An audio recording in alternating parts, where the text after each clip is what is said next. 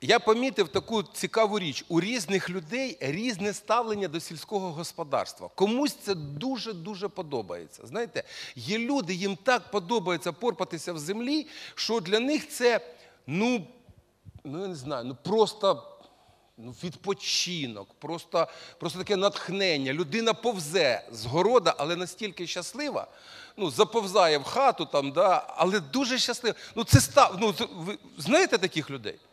От є. Да. Другий так дивиться, скажімо, каже, ну, ти робота нас не бойся, ми тебе не тронемо. Ну, різні ж люди, правда? Я якось попав двір одної невіруючої жіночки, вона там е, в неї дуже, дуже такий був охайний город, досить великий. Але вона там, в неї там і соломи щось всипане, і ще там щось там прикрите. А там ще оце, а там ще це. Слухайте, я ходив, вона, вона мені все це показує, я хожу, хожу як в музеї. Розумієте, я ходжу як в музей. Коли вона мені сказала, скільки вона там з невеликих грядок збирає картоплі, я думаю, як так можна? Ну, в неї поруч е, живе жіночка-агроном, яка в неї вчиться. Ну так буває, знаєте, бо є людина за освітою, а є людина за покликанням. Розумієте, от в неї таке, тобто є таке, ну я, може, це така вступна моя частина, вона не, не дуже буде торкатися е, самої проповіді, але е, як ми ставимося до того, що ми сіємо? Розумієте? Бо хтось, наприклад, е, ховає свою картоплю і помидори від жука в бур'яні.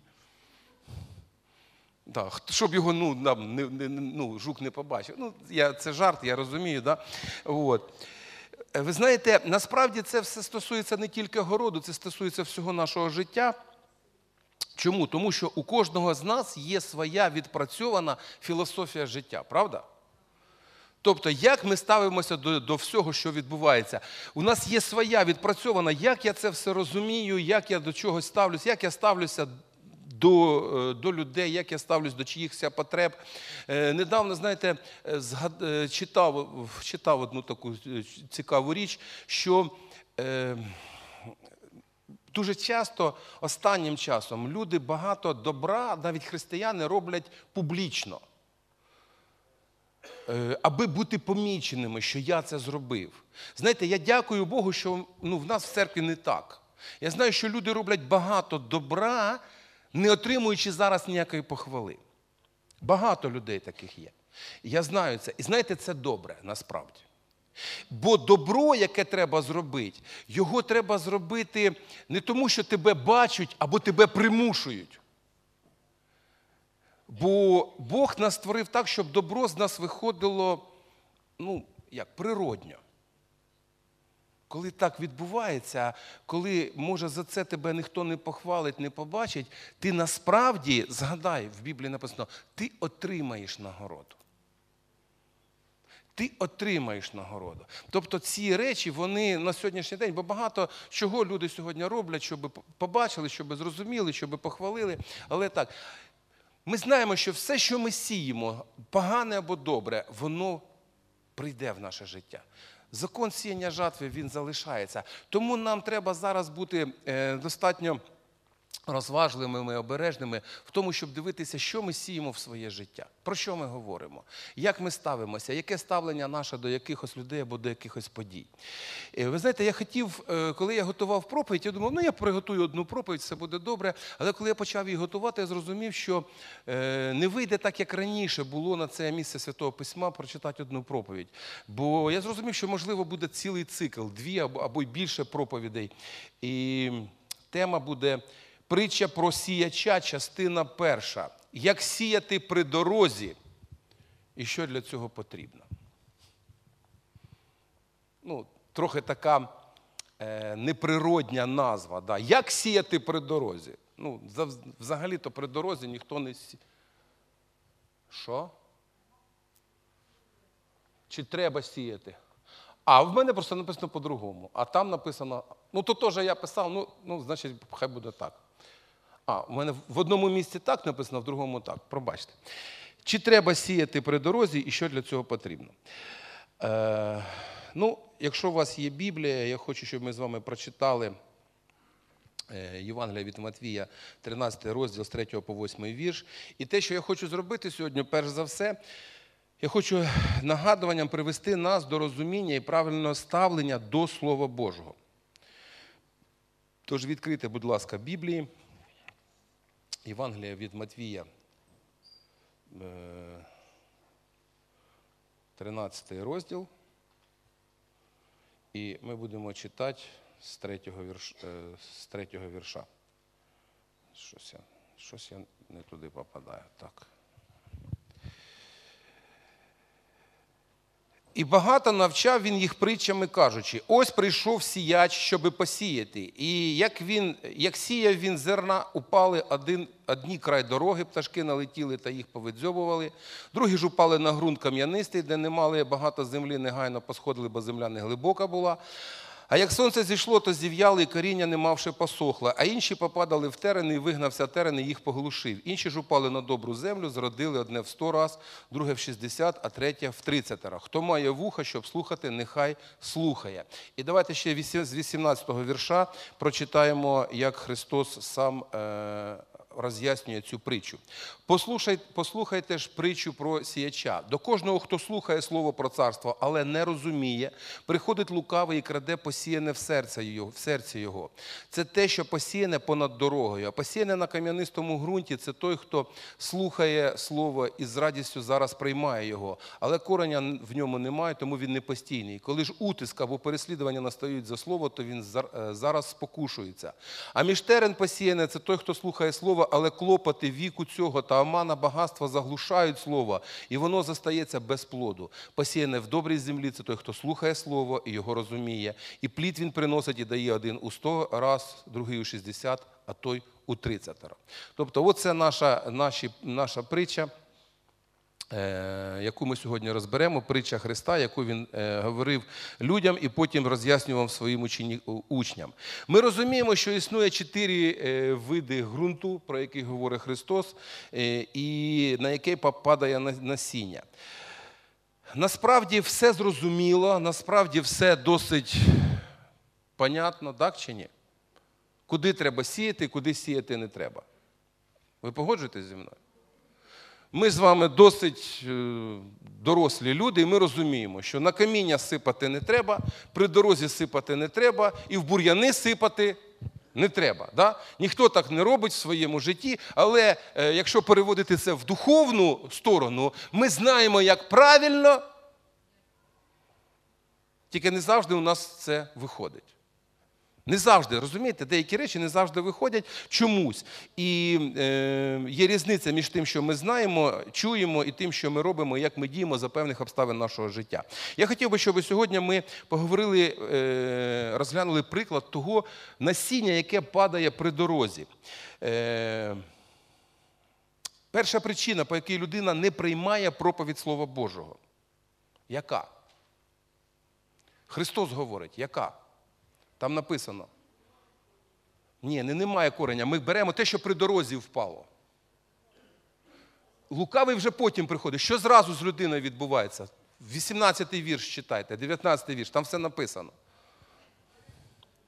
Не розуміє. Слухайте, це дуже, насправді це дуже важливо. Людина, яка чує, але не розуміє. Вона то почула. Але що вона з того всього зрозуміла, що ми їй сказали? Е, Вона не розуміє, про що йдеться мова. Чому так? Чому так? Що не так з цією людиною? О, вже написали, да? І чи можна це якось виправити? Тобто ми говоримо, але людина нас не чує, людина нас не розуміє. Насправді нема в цьому нічого надзвичайного, нічого дивного. Бо певною мірою деякі люди на якихось термінах не розуміються. Правда? Ну, наприклад, якщо я вам скажу, е, що мій діагноз це хронічний, ні, паратанзеля... Е, як же ж він? Зараз. Я вчора так швидко його згадав, сьогодні забувся, а в конспекті. Правосторонний паратанзелярний абсцес на на основанні хронічного танзеліта. Хто зрозумів, що я сказав? Підніміть руку просто. Пояснюю звичним, звичною мовою. Ангіна. з правої сторони. Всі зрозуміли? Це просто довгий час під час мого дитинства це був мій діагноз, я його знав. Його. Але так, звичайній людині скажи, да що вона зрозуміє? Ну, начебто з букви. Ну, наші, там пару слів навіть зрозумілих на основанні, на підставі. Все, все інше людина нічого не розуміє. Спілкуєшся з лікарями іноді, да? вони що пишуть, що говорять, іноді, да? так, щоб ти нічого не зрозумів. І ти говориш, ну скажіть, будь ласка, якимось таким. Е, розумієте, чому я це говорю? Я вам зараз поясню. Якщо, наприклад, ми зустрічаємо віруючу людину, досить освічену, яка там закінчила семінарію там, е, біблійну, і вона починає нам розказувати про свою віру, але при цьому використовує такі слова, наприклад, як онтологічний, імперичний, іманентний, трансцендентний. Ми посміхаємося, ми ми, ми починаємо. ну, ми, ми ми вважаємо, ну, мабуть, віруючий. Але що це за слова? Ну, Хто його знає? Христос онтологічний початок. Всі все зрозуміли. Насправді, мабуть, навіть той, хто сказав, не до кінця зрозумів, але це так звучить класно. Е, коли, наприклад, людина починає вживати, е, ну, розказуючи, да, вона починає вживати наступні терміни: дихотомічна і трихотомічна побудова людини. Все зрозуміли, правильно? От. Або, наприклад, е, розкаже нам ну, про божественне філіокве. Ви ж всі знаєте про божественне філіокве? Що ще не всі? Ну добре, у нас ще є час. Е, А також пригадає різницю між двома словами homo ousios і homo iousios, як ця буковка І між двома буковками О е, призвела до того, що прийшло розділення в східну церкву свого часу. Всі пам'ятають цю історію, правда?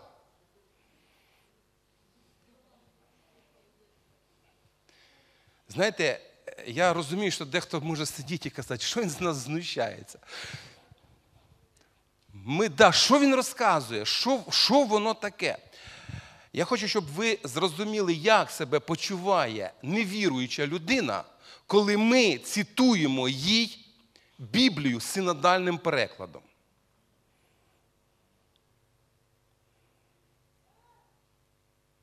Розумієте? Коли ми починаємо говорити чоловіков, ібо. Ми так часто в своєму повсякденному житті вживаємо ці слова ібо. Ми стаємо для людини чужеземцями. Взагалі вона чує слова похожі, але вона не може скласти їх в смислову якусь послідовність.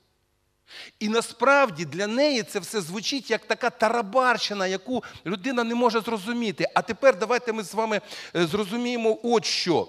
Е, Якщо я розмовляю з людиною біблійними текстами, які мають уже застарілу форму на сьогоднішній день і не завжди зрозумілі для людини, вона мене не розуміє. Вона мене не роз... або не зовсім розуміє. Для звичайної, ну, приведу просто приклад. Самий простий приклад. Те, про що ми будемо сьогодні говорити на служінні. Ми будемо, У нас сьогодні буде е, причастя, у нас сьогодні буде е, хлібопереломлення. Да, Ми не минули, не робили це минулого разу. І ми говоримо про очищуючу силу крові Христа. А тепер давайте уявімо, що ми зустрічаємося з людиною, яка ще не знає, що це таке, і говоримо: кров Христа мене очистила і омила повсякденному житті насправді для очищення і омиття ми використовуємо трохи інші речі, правда? Чи у кожного з вас по флакончику крові вдома стоїть? Стоїть, не стоїть? Ні? Ніхто цим не займається. Бо ми розуміємо, що якщо пролити кров на себе, на одежу, то ще попробуй потім її вивести, да, якщо вчасно її не замочити і не випрати. То дивіться, яка ситуація. А коли ми говоримо людині, яка не розуміє, про що йдеться, не розуміє, чому була пролита кров, навіщо взагалі потрібна була жертва. Тобто нема оцієї всієї підстави, ми даємо тільки висновок. Нас розуміють. Ну, так. Да. Розуміють, що ну, дуже цікава людина. Знаєте, і ставлення таке, якщо ви пам'ятаєте фільм з двома зайцями, як він говорить, от розумний, аж страшно. Тобто, щось таке розказує, щось таке. Що ти зрозумів? Нічого не зрозумів. Але цікаво було слухати, то що людина так багато всього знає. Я нічого не зрозумів. Е, Чому я чому я на це ставлю е, сьогодні такий е, акцент? Е, Якщо я хочу, щоб людина мене зрозуміла, то мені треба говорити так, щоб для неї мої слова були зрозумілі. Е, Якщо якщо е, людина не розуміє якусь інформацію, вона її може запам'ятати? Ні. Дивіться, що відбувається під час навчання. Є деякі речі, які ми пам'ятаємо зі школи, бо ми зрозуміли. А є деякі моменти, деякі ми вчилися за принципом трьох бок взе. Да? Зазубрив, здав, забув. І коли кажуть, ну ти ж це повинен був вчити в школі, ти ж здавав, здавав. Ти помниш? Ні. Чому? Чому я щось не помню? Тому що мені це було не цікаво, не зрозуміло, я не запам'ятав. Не запам'ятав. А тепер дивіться, ви комусь одному вже 10 разів проповідували, але проповідали так, що він ні разу нічого не зрозумів. Ми думаємо, що ми вже 10 разів сіяли, а там вже 10 разів прилітали пташки і все видзьобали. Повидзьобували. Людина нічого не зрозуміла. Тому написано, що той, хто слухає і не розуміє, про що йдеться мова, до нього слідом за нами приходить лукавий. Що він робить? Краде слово. Він краде слово. І людина каже: та мені щось розказували, але я нічого не зрозумів. Мені щось роз... Мене кудись кликали, а я не знаю, на що воно мені це все потрібно. Бо людина не зрозуміла саме слово. Слово повинно бути зрозуміле для того, хто слухає. Слово повинно торкнутися людину. Тоді це якимось чином е, може принести якийсь плід для життя тієї людини, якої ми проповідуємо. Взагалі, знаєте, я взяв оцю тему, бо Христос говорить, це ті, те насіння, яке сипеться при дорозі.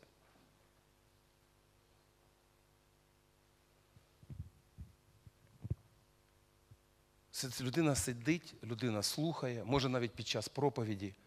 Але не розуміє, про що той проповідник проповідує. Мені дружина часто говорить, каже, ти дуже швидко, мало того, що ти перейшов на українську мову, ти ще так швидко проповідуєш, я не все чую і розумію, що ти кажеш.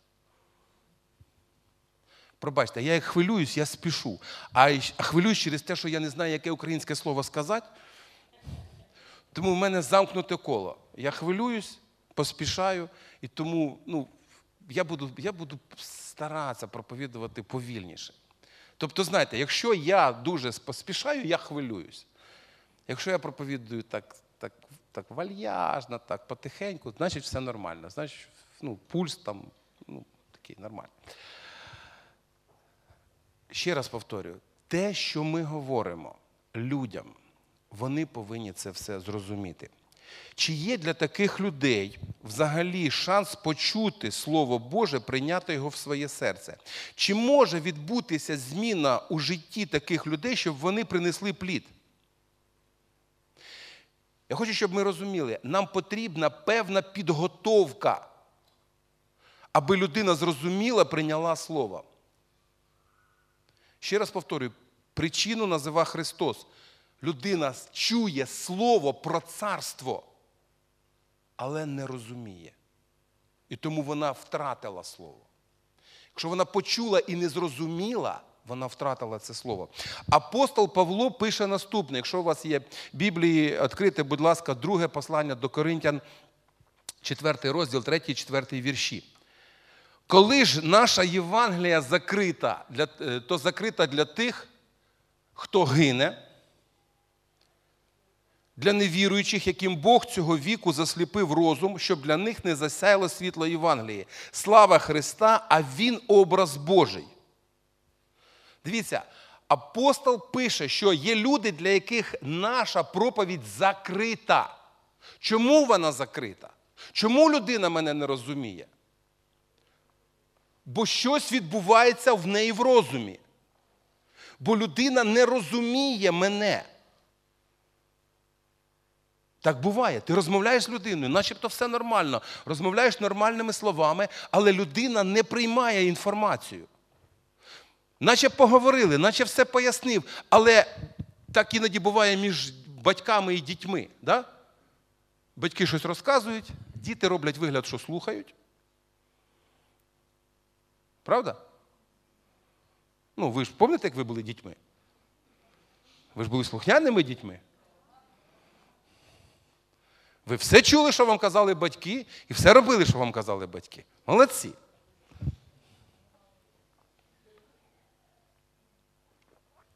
Дивіться, апостол Павло говорить, ми говоримо слово, але для деяких людей воно закрите. Воно закрите. Е, звернімо на декілька моментів, які тут описані у, цій, у цьому е, відривку.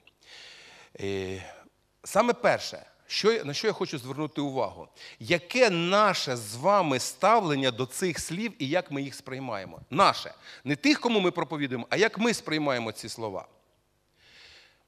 Ми це сприймаємо як вирок, чи ми це сприймаємо як виклик? Дивіться, є два ставлення. Я проповідую невіруючій людині, але я можу ставитися до, до того, що йому закрито, як вирок, все, вирок. Е, вирок остаточний, і він оскарженню не підлягає. Або навпаки, я розглядаю це, що це виклик, бо існує духовна боротьба, бо існує Бог віку цього, сатана, диявол, який щось зробив в житті цієї людини. Колись у нас була ситуація одна, я зараз її пригадав. Е, одна сім'я, вони ходили в церкву. Е, і у жіночки були певні проблеми. Певні проблеми з тим, вона каже: знаєш, пастор, я я читаю, я нічого не запоминаю.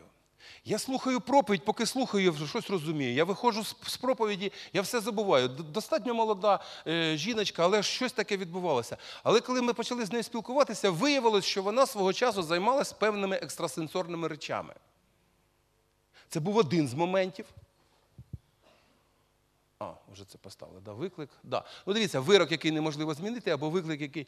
І от е, повертаюсь до цієї жіночки. І я вирішив, що мені треба її якось якимось чином відвідати вдома і з нею поспілкуватися. Ми прийшли, ми спілкувалися на різні теми. Е, я розумів, що їй треба звільнити розум, аби зрозуміти. Вона вже ходила до церкви, але вона не розуміла, про що йдеться. Вона підходила до мене і казала: Пастор, коли ти молишся за когось і кажеш, і кажеш якісь пророчі слова, в тебе відкривається третій глаз. Ну, вона десь там начиталася, що є третій глаз. Кажу, слухай, ну, я читаю Біблію, і коли я навіть щось розумію з духовного світу, то в мене відкривається третій і четвертий. Бо принаймні Біблія говорить, щоб Бог просвітив очі серця. Їх мінімум два. Я не циклоп. Ну, жарт, але я її, я зрозумів. І от коли я прийшов до них, ми і вона приносить і вона приносить кучу такої різної літератури. Кришнаїцька, ще якась. Кажу, на що воно тобі треба? Диви, яка красива книжечка. Я кажу, а що тут? А тут написано почти як в Біблії. І я зрозумів, що людині треба звільнитися. Звільнитися від цього всього. Ми поговорили, ми помолилися, ми це все спалили. У людини почало приходити просвітлення в розум про те, що Бог один, про те, як Він діє. Вона почала розуміти Слово Боже. Тобто це не робиться, знаєте, таким нахрапом. Я тобі зараз перепрошю, як сьогодні, да, перепрошивають телефони там або ще. Я тобі зараз снесу стару вінду, а нову накатю. Або накатю нову поверх старої. І потім глюки йдуть у людини все життя. Розумієте? Бо не не, не відбувається це все за один день. Про е, те, як людина перевтілюється, перетворюється, говорить Слово Боже, що це відбувається протягом життя дією Святого Духа в нашому житті. Правда? А не просто люди приходять в церкву, ми їм одне сносимо, а друге накатуємо зверху. Перепрошиваємо. Так не може бути. Взагалі-то це дія Божа, дія Святого Духу. Тому ще раз я кажу: якщо е, ми розуміємо, що для людини це вирок. Ну, я попроповідував, йому не відкрито. Ну, той хай собі іде. І я так собі думаю, а якщо б зі мною хтось так поставився? Ну, попроповідували мені раз, ну попроповідували два. Потім сказали, та ну його в баню, він такий противний. Він не слухає, він не хоче каятися. Не будемо йому проповідувати. Все, я б не спасся. Якби хтось так ставився до нас. Але я знаю, що були люди, які, можливо, не тільки проповідували, а ставали на молитву. Я знаю одного брата, який який вже потім свідчив. Він каже: Дух Святий вночі мене підіймав. Я ставав і я молився, щоб ви покаялись. Я не просто вам свідчив, я ставав на молитву, я молився вночі, щоб Бог дав каяття. Я, Це духовна війна, це духовна боротьба, коли ми е, воюємо за те, щоб осліплена сатаною людина, дияволом, вона нарешті зрозуміла, про що йдеться мова. Іноді ти говориш, говориш, говориш, говориш. І знаєте, як ото у батьків з дітьми, як об стінку горохом. Але потім приходить час, коли щось вмикається щось вмикається, людина починає розуміти. Е, тому, якщо ми розглядаємо, що це не діагноз, це не остаточний вирок, насправді людина, якій закрито, це для християнина виклик. Виклик молитися, виклик сподіватися, виклик продовжувати доносити Євангелія такими словами, які будуть зрозумілі. Які будуть зрозумілі. Ми продовжуємо боротьбу за людей. Е, я хочу, щоб ми розуміли, що апостол Павло не ставить якийсь остаточний вирок цим людям. Він говорить, що у них у теперішньому часі, він каже: е, верніть, будь ласка, е, місце Святого Письма назад. Він говорить: закрита для тих, хто гине, але не загинув. Тобто людина зараз стоїть на тому шляху, що вона гине. Але це ще не вирок. Це просто діагноз того, що зараз є, і його можна змінити. Його можна змінити. Е, Тепер давайте спробуємо подивитися на тих, хто не розуміє у притчі Христа, е, і тих, кому Бог цього віку засліпив розум. Дивіться, Христос говорить, дехто це при дорозі, да? до кого слово прийшло, але він його не зрозумів. А Павло говорить, що це люди, яким Бог віка сього, віку сього закрив розум. Це одні й ті самі люди чи різні? Ті самі? Да, це ті самі люди. Люди, які не зрозуміли, не прийняли, щось там у них не спрацьовує, щось там десь десь якісь контакти не не з'єднуються у них.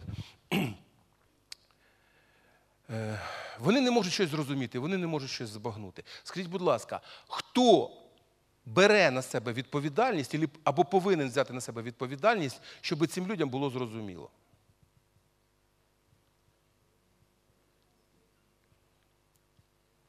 Той, хто проповідує. Розумієте? Коли я проповідую, я повинен не просто викласти, що я знаю з Біблії. Я не повинен просто людину розстріляти словами з Біблії так, щоб не дати йому 5 копійок вставити в ту проповідь, яку я проповідую. І він пішов, а разом з ним пішов сатана, який все, що я сказав, в нього вкрав. Сьогодні, коли я готувався до проповіді, я згадав, як Христос проповідував жіночці самарянці. Він сидів біля колодязя, прийшла жіночка, і можна було б почати проповідь так. Грішниця. Блудниця і прелюбодійка. Якщо не покаєшся, умреш і в ад підеш. А то вона не знала, хто вона така. А то вона не розуміла, що в неї вже було декілька чоловіків, і навіть той, який був з нею, зараз це не був її чоловік. А то вона цього всього не розуміла, вона це все розуміла. І Христос не так починає. Він починає, якщо ви ну, не помітили, то дуже цікава річ. Скажіть, будь ласка, скільки ви знаєте місць з нового заповіту Святого Письма е, зі слів Христа безпосередньо, де Христос вчить, як треба поклонятись? Саме Христос говорить про поклоніння.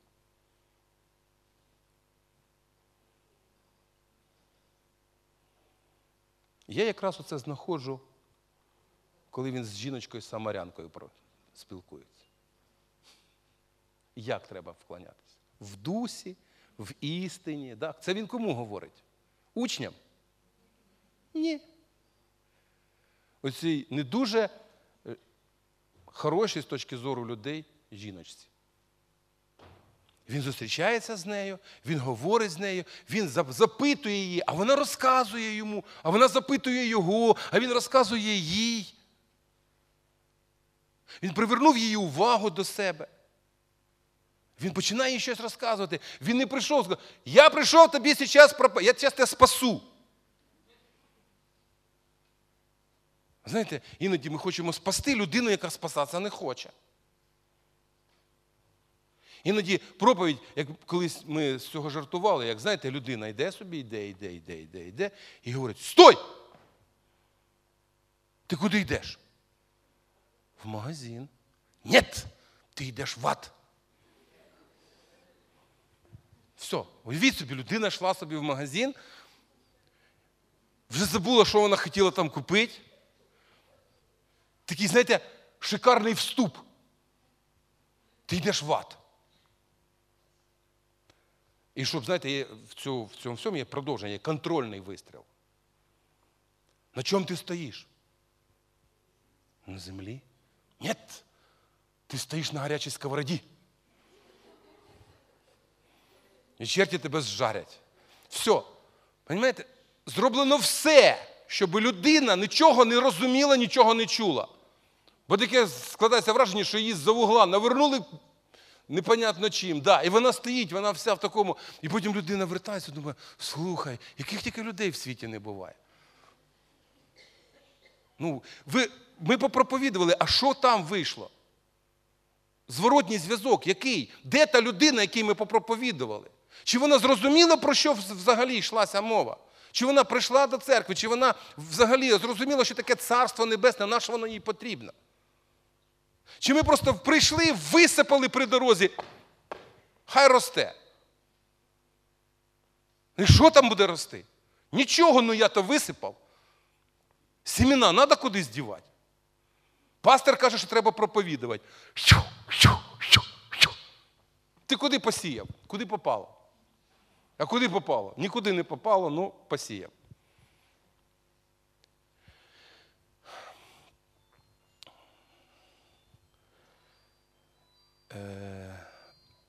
Віруюча людина на руках молитви несе тих людей, яким вона проповідує. Ми несемо на руках молитви ту людину, якою ми проповідуємо, щоб ця людина зрозуміла те, про що йдеться мова. Дивіться, апостол Павло, навіть вже попроповідувавши до Єфесян, він говорить: Я приклоняю коліна. Тобто вони вже покаяні. Але він розуміє, що покаялись, це ще не не значить, що все вже вже все. Каже, я молюсь, приклоняю коліна перед Господом, перед Отцем Господа нашого Ісуса Христа, щоб Він дав вам духа премудрості, откровіння до пізнання Бога. Тобто ще далі, далі, далі, щоб Слово Боже вселялось. Так вони вже покаяні, да, але щоб надалі Слово Боже що робило? Вселялося, тобто проходило через оті всі твердині, які ще залишаються, і людина іноді не сприймає якусь інформацію. Щось, щось проповідник або пастор проповідує, людина, а мені це не подобається. Задай собі питання, чому тобі це не подобається? Тобі це не подобається, бо це не істина, чи тобі це не подобається, бо тобі це неудобно. Причина, по якій може не подобатись. Тому е, проповідь Євангелія повинно бути доступне і зрозуміле. Його не треба розказувати як завчений, віршик. Знаєте, зі мною вчилися деякі люди, ну їм не давалося це вчення, і вони вчили на пам'ять. Параграф.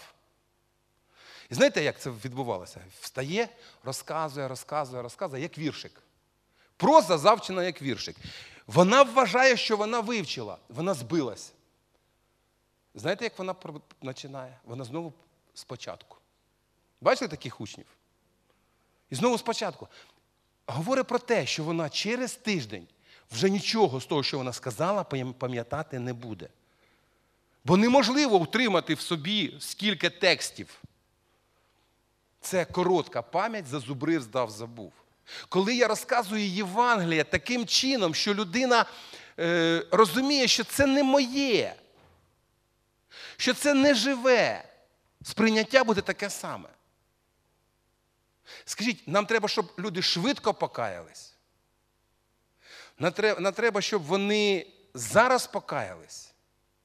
Нам треба, щоб вони нас просто вислухали, чи нам треба, щоб людина дійсно зустрілася з Христом? Насправді це праця. Легше висипати при дорозі. Але дивіться, щоб висипати при дорозі, треба попрацювати. Щоб там була така сама, такий самий ґрунт. Я на кінець узнав ще одне слово, в якому пишеться оця Г. Ґрунт. Пом'якшена буква Г. Треба підготувати ґрунт для того, щоб слово, яке я буду сіяти, воно було прийнятне, щоб воно було почуте. А просто так насипать. Що воно дасть? Нічого не дасть. Ще раз повторюю, наша проповідь повинна бути доступною, зрозумілою. І саме тому, коли Христос про щось говорив з учнями, Він наводив їм зрозумілі приклади. Розумієте, те, що вони бачили, і він казав, нам треба йти і нам треба проповідати. Вроді би правильні слова, але вони ніякось не чіпляють. І от вони підходять до поля одної людини. а Чоловік не встигає скосити пшеницю. А пшениця була не коротко, е, не коротке стебло, а було було довге тоді стебло, це вже пізніше. Тобто, і вона висока, ця пшениця, і вже завернулася. І вже колосок вниз, і вже з колоска випадає зерно. Він підходить, бере цей колосок і каже: дивіться, воно вже стигле. Це стигле, е, стигле поле, але не скосили. І дивіться, уже зриваючи колосок, він каже: дивіться, тут уже не всі зерна, деякі з них вже просипались. Це так Христос їм пояснює. Тому Він говорить: дивіться, люди, люди навколо нас готові почути Євангеліє. Молімося, щоб Господин жатви послав працівників, щоб прийшли ті, хто зберуть врожай. Оце оце більш зрозуміло, правда? Бо коли вони бачать, як просипається колосок, він каже, так щодня просипаються в землю, проливаються життя багатьох людей, які не спаслись і пішли в пекло. Зовсім по-іншому, правда, звучить?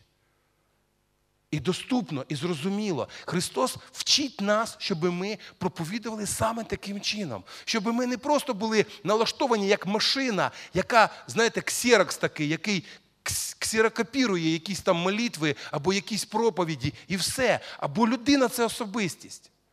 Бо та, бо та жіночка, яка прийшла, самарянка, це особистість. Із своїми нуждами, проблемами, своїми якимись очікування, очікуваннями, бажаннями, які в неї були. І Христос її зрозумів.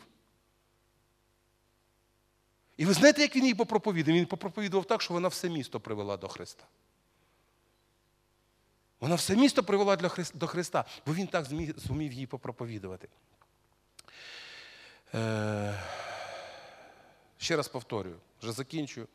Сьогодні ще буде у нас хлібоприломлення. Ще раз нагадую, наша проповідь повинна бути для людини зрозумілою доступною. Треба говорити не просто завчені правильні слова. Треба, щоб наші слова досягли серця слухача. Щоб Євангелія стало відповіддю на його нужду. Оця відповідь наша Христос. Христос є відповідь. Христос є відповідь. Знаєте, іноді ми стараємося дати відповідь ще до того, як почули запитання. Бо у нас одна таблетка від всіх хвороб. А насправді ми не розуміємо, що ми не, ми втратили можливість отримати емоційний, духовний зв'язок з людиною. Ми вже поспішили їй все розказати. Знаєте, ви приходите до лікаря, лікар глянув на вас і виписав вам рецепт. Як ви? Я кажу, що ти ждеш? Бери гроші, йди в аптеку.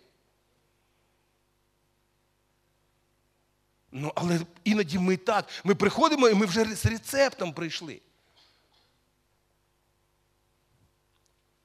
А що людина хоче?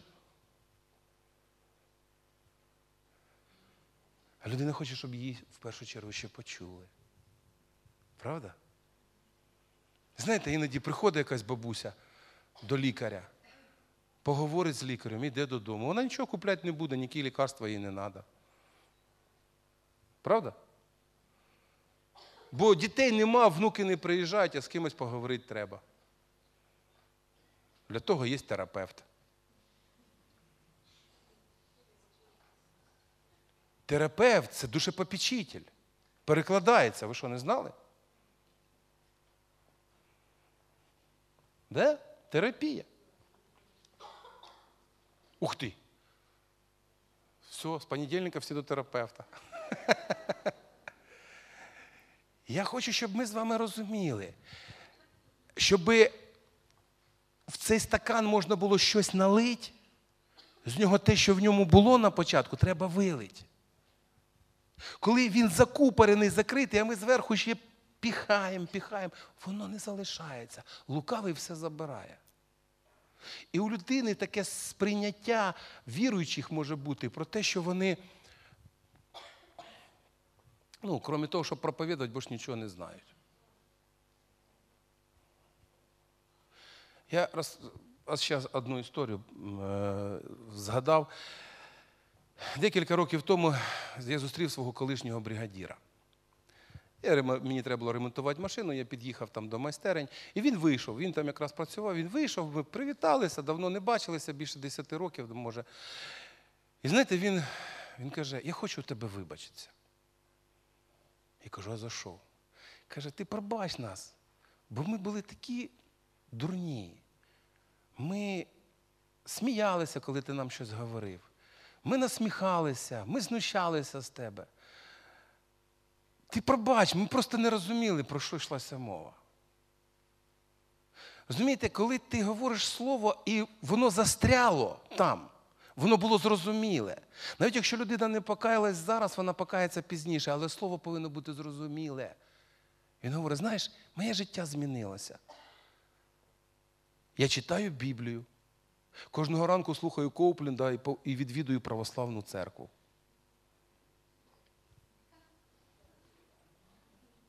Знаєте, я не знаю, так може бути. Я би точно сказав, що це неправильно. Біблія, Коупленд і православна церква тут щось одне зайве. Ну, В цій послідовності. Але так Бог торкнувся людину, так так відбулося пройшли роки. Можливо, не я був останній, хто йому проповідував. Можливо, були якісь обставини, які навернули його до Бога. Так буває. Але я хочу, щоб ми з вами не замовкали в проповіді. Але перш ніж ми щось скажемо, давайте ми послухаємо. Давайте ми прийдемо, або не так, знаєш, ну давай розказуй швидше, як у тебе діла, я тобі зараз скажу, що тобі треба робити. І, і дивлюсь на годинник. Якщо ще таку, ще останню таку згадав річ, дуже важливо. Людям байдуже, що ви знаєте до тих пір, поки вони не зрозуміють, що ви їм не байдужі.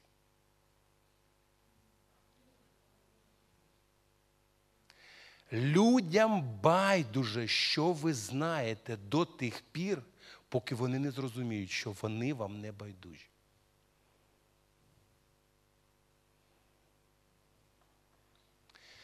Наостанок важливі запитання. Чи варто сіяти при дорозі? Варто чи не варто? Варто. Варто.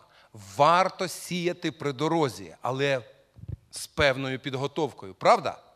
Варто сіяти при дорозі, але чи потріб... що потрібно для того, щоб сіяти ефективно при дорозі? Щоб це перестала бути втрамбована земля. Щоб це серце воно не було зле. Щоб воно пом'якшало, щоб воно відкрилось. Щоб людина, можливо, розказала щось не дуже для нас приємне. Можливо, щоб ця людина покричала, поругалась там на Порошенка або ще на кого-небудь. Ну, то хай покричить. Тільки не підтримуйте її в цьому. Хай людина вильє, вильє, вильє, вильє. Хай пожалується на свою судьбу. Ну нехай, дайте можливість, це нормально. І хай вона зрозуміє, що ви не просто її слухаєте, ну, як чекаєте своєї черги. А дійсно, що вона побачить, що вона вам не байдужа. І може навіть за першу зустріч ви нічого не скажете. Але у вас залишаться стосунки. І це набагато важливіше, ніж з першого разу розказати, а людина нічого не пойме. Розумієте? Нехай це буде ефективно, бо ми не приходимо на дачу. О, в мене є дача, в мене є город, в мене є картошка. З відра. Рости картошка велика і маленька. І сусіди стоять, думають. Це від якого цирка клоун отстав?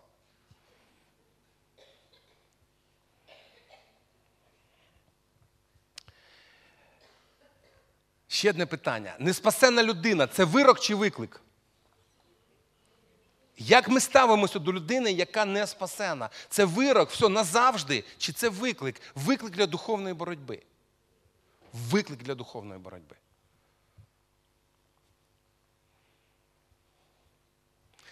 Хто несе відповідальність за те, щоб Євангелія було зрозуміле? Да. От як ви думаєте, от, ви зрозуміли, про що сьогодні я проповідував? Ну, я так хочу, щоб ви зрозуміли. Я так стараюсь, е, щоб те, що я говорю, було зрозуміло. Щоб воно дійшло. Щоб слово, яке я говорю, щоб воно впало в серце. І щоб ти вийшов і сказав: Стоп! А що ж я роблю з тим ключиком, який у мене є? Ключик є? Куди ти його дів? Куди ти дів ключик? Де ва... Я нагадую, два тижні тому я проповідував. І що ми з цим всім зробили? Де ваші золоті ключики? Не треба, є тільки для себе тримаємо. Ні. Зрозумійте, Бог хоче нас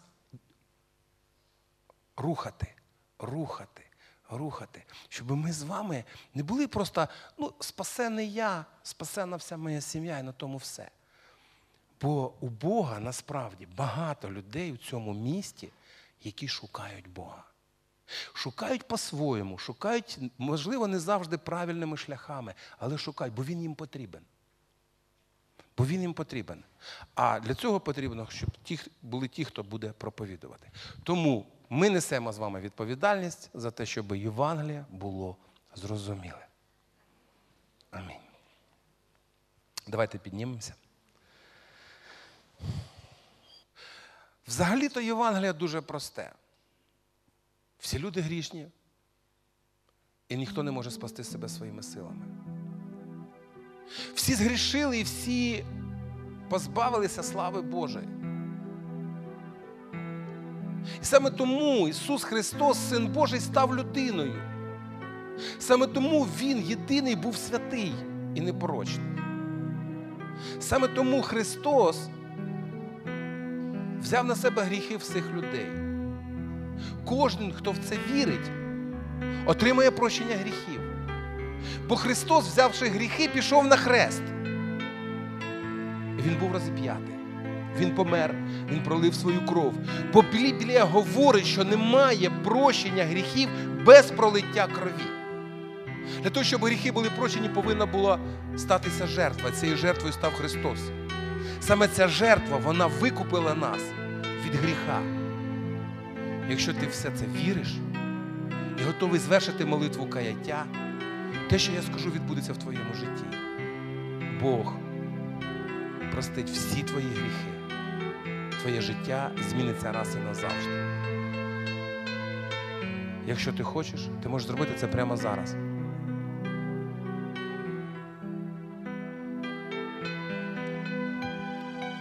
Слава Богу.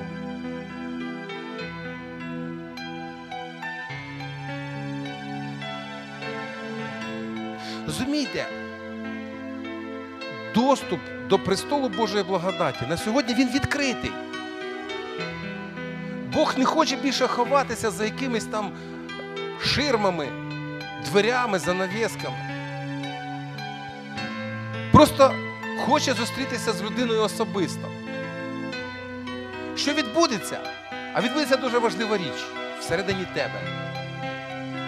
З'явиться місце. Воно там і є, але воно зараз таке занедбане для Духа Божого. Бо Бог сказав: вселюсь в них, буду ходити в них, буду їхнім Богом, а вони будуть моїм народом. Давайте помолимося, щоб наша Євангелія воно було доступним. Отець Небесний, ми приходимо до Тебе, такі, як ми є, і розуміємо, що ми ще недосконалі люди і потребуємо, щоб Дух Божий торкався нас і змінював нас самих. Допоможи нам знайти необхідні слова, щоб торкнутися сердець людей.